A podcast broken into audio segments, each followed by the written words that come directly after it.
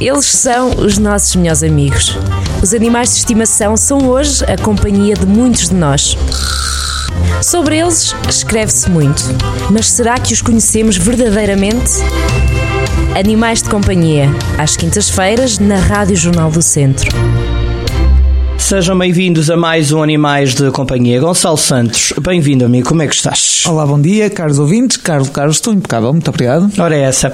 Olha, hoje vamos falar de. Temos aqui uma pergunta da Maria Trindade uh, e é aqui uma conversa entre vizinhos, mas eu acho que tu vais aqui dizer que a vizinha até tem razão, mas já lá vamos. A vizinha pergunta, diz a, diz a, Maria, a Maria Trindade, diz que a vizinha lhe diz que a gata, que ela tem, que já tem 8 anos, tem que comer uma ração sénior. Isto é verdade ou mentira? Ora bem, eu já disse aqui algumas vezes e volto a repeti-lo que o mundo da, alimento, da nutrição animal está um passo à frente dos humanos.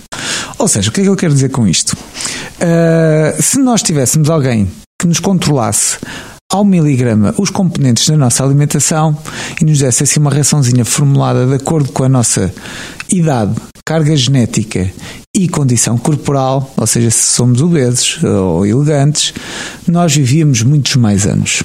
E com os animais isto já acontece. Existem rações adaptadas à idade do animal, júnior, adulto ou sênior, ou sénior. Existem rações adaptadas à condição do animal. Se é um animal que está obeso, damos uma ração light. Se for um animal que está uh, com, pouco, com pouco peso, damos uma ração mais energética. E depois há também rações que uh, servem, são adaptadas para animais castrados ou não castrados, animais diabéticos, animais com algumas doenças hormonais específicas. Uh, ou seja, aqui uma uma panóplia uh, muito ampla de um, alimentação específica para cada tipo de animal. E graças a isto nós temos observado um, um aumento da esperança média de vida de alguns animais de forma incrivelmente notória. Uhum. Estou a falar num animal viver a diferença entre viver 10 anos e viver 20 anos. Só com a alimentação. É incrível. É incrível. Portanto, a vizinha desta senhora tem toda a razão. Olha, vês? Oito anos, oito anos é a idade em que nós consideramos que um animal, uma gata, passa uh, de adulto a sénior. Ou seja, há aqui um aconselhamento a diminuição da, quantidade calórica da ração que uhum. deve ingerir.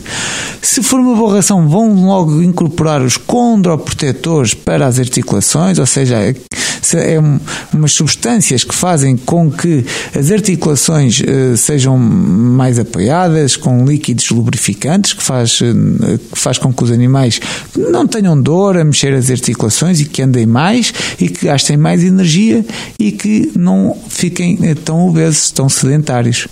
Portanto, a vizinha tem toda a razão.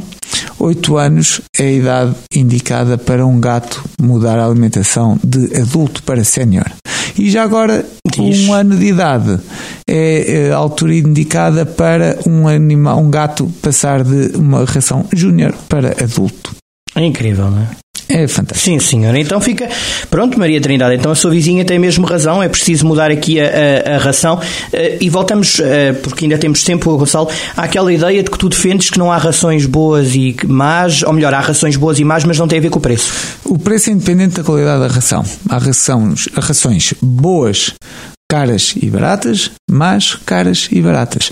Temos é que olhar para a componente eh, nutricional de uma ração e uh, estudá-la. Geralmente nós, médicos veterinários, despendemos algo do nosso tempo para estudar as rações que aconselhamos e facilmente conseguimos encontrar uma boa ração, uma boa opção adequada ao estado de vida do animal e às condições corporais do animal e depois, resultante disto, temos aqueles ganhos de vida, de qualidade de vida e de anos de vida dos animais de uma forma incrível. E, e, e, na, e nas grandes superfícies há estas rações séniores, é isso? Há nas grandes superfícies, há nas clínicas veterinárias, há nas pet shops, há em todo lado.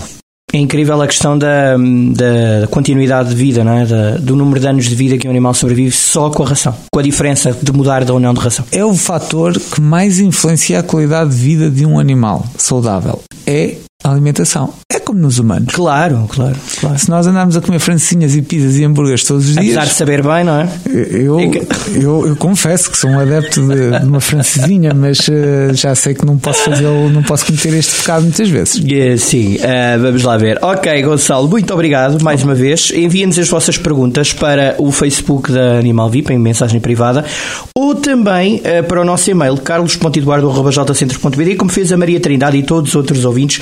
Já estamos para aí há três meses com perguntas de ouvintes, portanto Sim, é muito e bom. cada vez mais. Que bom. Sim, exatamente. Um abraço a todos e até para a semana. Obrigado. Animais de Companhia, às quintas-feiras, na Rádio Jornal do Centro.